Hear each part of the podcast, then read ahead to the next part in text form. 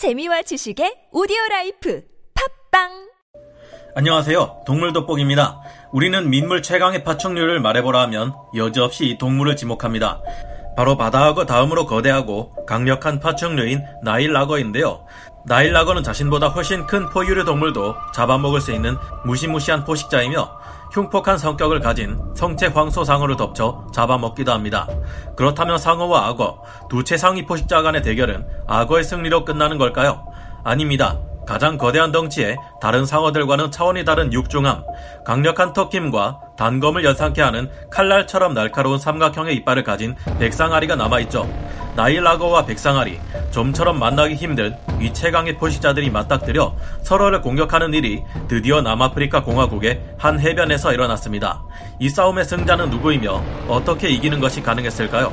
백상아리와 나일라거의 무기와 장단점은 무엇인지 분석해보고 실제 일어난 이들의 충돌 사례를 통해 둘 중 더 강한 것은 누구인지 지금부터 알아보겠습니다. 거기에 더해 현존 최강의 파충류인 바다악어와 백상아리가 부딪히면 어떻게 될지도 생각해 보겠습니다. 전문가는 아니지만 해당 분야의 정보를 조사 정리했습니다. 본의 아니게 틀린 부분이 있을 수 있다는 점 양해해 주시면 감사하겠습니다. 우선 나일락어를 먼저 살펴보겠습니다. 나일락어는 아프리카에 서식하는 세계에서 가장 흔한 악어로 많은 동물 다큐멘터리에 단골로 출연하는 동물 중 하나입니다. 이들은 주로 강이나 호수, 늪에서 서식할 때가 많지만 바다에 나가는 일도 종종 있으며 해안에서 11km나 떨어진 바다 한가운데서 발견된 적도 있는데요. 바다 악어에 이어 두 번째로 거대한 나일락어는 수컷의 경우 3.3m에서 5.2m 정도의 몸길이에 150kg에서 930kg까지 나가는데요.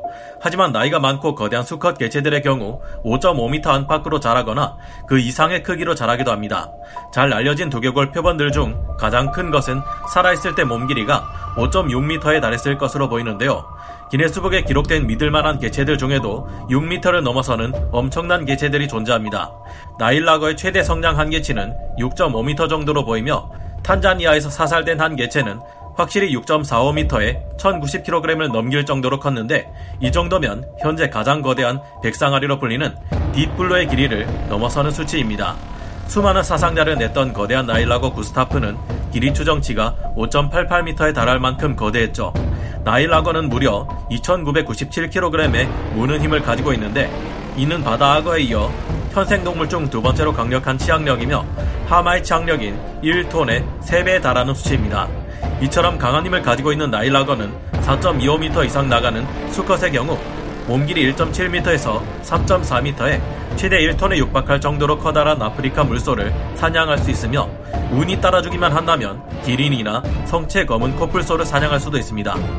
나일라거는 먹잇감으로 초식동물이건 육식동물이건 가리지 않으며 표범은 물론 사자들까지 잡아먹고 그들의 먹이를 빼앗아 먹기까지 하는 무서운 동물입니다. 이들은 미동도 없이 물속에 내복한 채 1시간 동안 숨을 참을 수 있으며 물속에서 시속 35km의 빠른 속도로 헤엄치는 것이 가능합니다. 물속에서 튀어나올 때의 속도는 매우 폭발적인데 덕분에 임팔라나 가젤처럼 빠른 동물들도 잡을 수 있습니다. 이들의 이빨은 고기를 찢어 먹기에는 다소 불편한 구조를 가지고 있지만 이빨을 한번 박아넣어 고정시키는데 최적화되어 있습니다. 이 때문에 덩치 큰 동물들도 한 번 물리면 웬만해서는 빠져나갈 수 없으며 커다란 덩치를 가진 동물들도 나일라거에게 한 번 물리는 것으로 뼈가 박살날 정도인데요.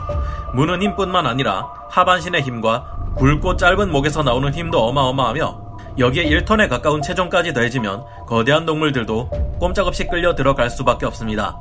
이들은 바다에서 민물로 올라오기도 하는 2m 이상의 황소상어, 그리고 모래뱀상을 사냥해 잡아먹기도 하며 아프리카산 매너티까지 잡아먹을 수 있습니다. 강력한 힘을 가진 나일라거는 백상아리를 맞닥뜨렸을 시 비교적 약한 부위인 가슴 지느러미나 아가미 부위를 물고 데스롤 공격을 통해 큰 타격을 줄 수 있을 텐데요.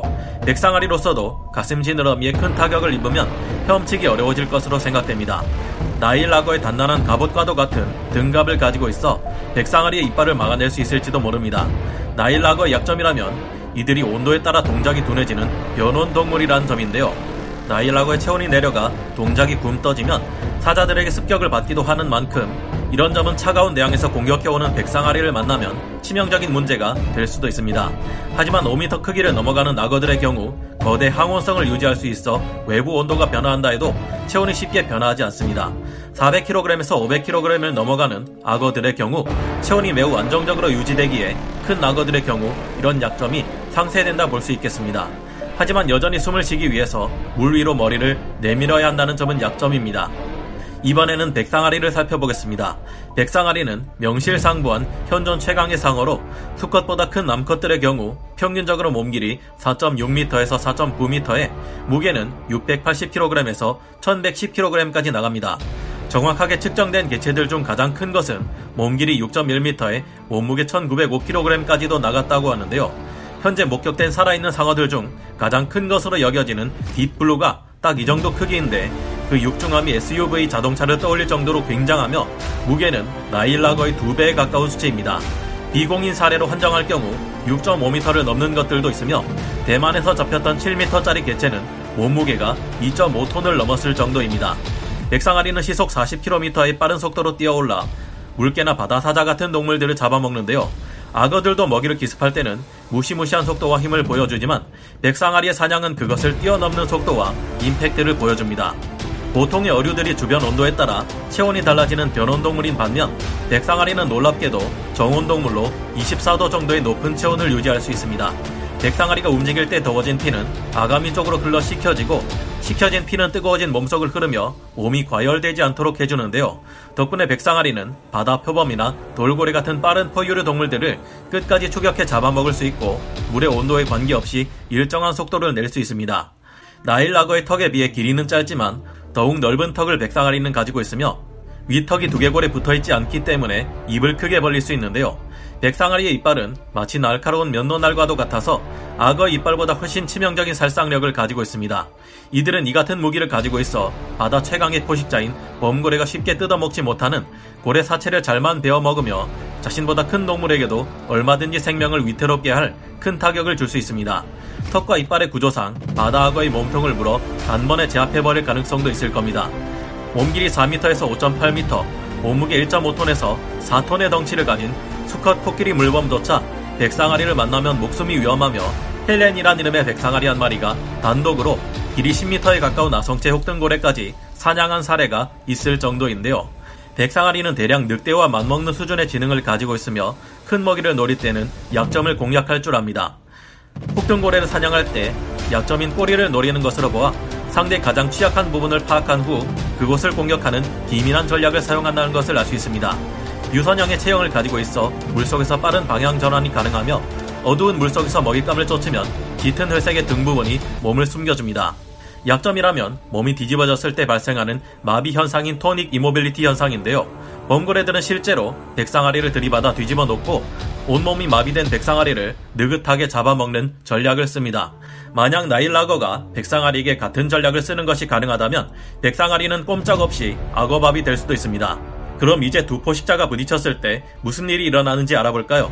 2013년 1월 13일 남아프리카 공화국의 한 해변에서는 나일라고 한 마리가 몸통 부분은 사라지고 머리만 남은 채 발견되었습니다. 이를 발견한 닐과 브리지트 캐리 스미스 부부는 악어의 몸에 날카로운 이빨 자국이 있다고 밝혔는데요. 이들 부부는 악어를 이렇게 만든 괴물은 이 지역에서 가끔 목격되는 거대한 백상아리가 틀림없다는 의견을 밝혔습니다. 당시 이 악어의 사체는 깨끗이 절단된 흔적이 남아 있었는데 그렇다면 이 같은 행동을 할 수 있는 동물은 현재 바다에서 상어밖에 없습니다. 현재 해양 생물 전문가들도 이 악어를 공격한 것이 백상아리였다는 것에 동의했는데요. 이 나일 악어는 3.5m 크기로 그리 큰 개체는 아닌 것으로 추정되었습니다. 두 포식자가 목숨을 걸고 싸웠다기보다는 백상아리가 악어를 습격해 잡아먹은 것으로 보이는데요. 여기서부터는 저희의 개인적인 추측이지만 다른 생물들은 활동이 밤에 가장 뜸해지는 반면 정원동물에 가까운 백상아리는 상관이 없기 때문에 공격은 아마도 야간에 이루어지지 않았을까 추측해봅니다.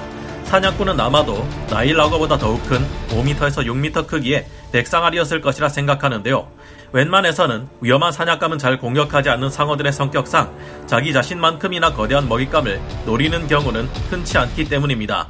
바다 위에 떠다니는 고래 사체를 먹으러 가끔 바다악어와 뱀상어가 함께 나타나는 장면을 볼 수 있습니다. 뱀상어는 바다악어가 잡아먹는 황소상어보다 확실히 더욱 크고 강한 상어이기 때문에 이 둘은 서로를 공격하지 않습니다. 그런데 뱀상어는 사실 백상아리의 먹이가 되기도 하죠. 이 점을 생각해 봤을 때 덩치 큰 대양의 백상아리는 나일락어는 물론 그보다 더 거대하고 훨씬 강력한 바다악어에게도 충분히 위협적인 상대일 가능성이 높다고 생각됩니다. 어 비슷한 크기를 가지고 있다고 해도 육중한 체형의 백상아리가 체급상 더 우위에 있는 데다가 수중 생활에 완벽하게 적응했고 대양이라는 환경에서 매복하기도 더 유리한 측면을 가지고 있기 때문인데요.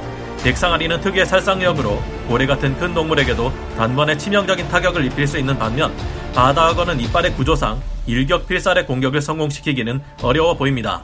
하지만 이 동물의 싸움은 실제 일어난 적이 없는 만큼 알 수 없으며 굉장한 힘을 가진 바다악어가 백상아리의 지느러미나 꼬리를 선제 공격해 기동력을 마비시킨다면 결과는 예측하기 어려울 수도 있지 않을까 하는 생각이 듭니다. 바다악어도 자신보다 큰 백상아리를 뒤집는 것이 어렵겠지만 성공하기만 한다면 상어를 마비 상태에 빠뜨려 잡아먹을 수도 있고요. 어쨌거나 뱀상어는 5m 정도의 대형 개체가 잘 없는 반면 바다악어는 비교적 6m 이상의 기록이 꽤 있으며 가장 큰 것은 기록상 7.1m에 2톤이나 되는 것도 있습니다. 따라서 체급상 최대급의 바다악어와 맞서려면 뱀상어보다는 백상아리가 더 어울릴 것이고 그 중에서도 5.5m 이상의 대형 개체들이라야 상대가 되지 않을까 조심스레 추측해 봅니다. 이렇게 재미삼아 두 최강 포식자의 대결에 대해 생각해 봤지만 엄연히 말해 야생의 동물들은 싸움을 위해 태어난 이들이 아니라 사냥을 통해 살아남기 요리하도록 진화한 동물들입니다.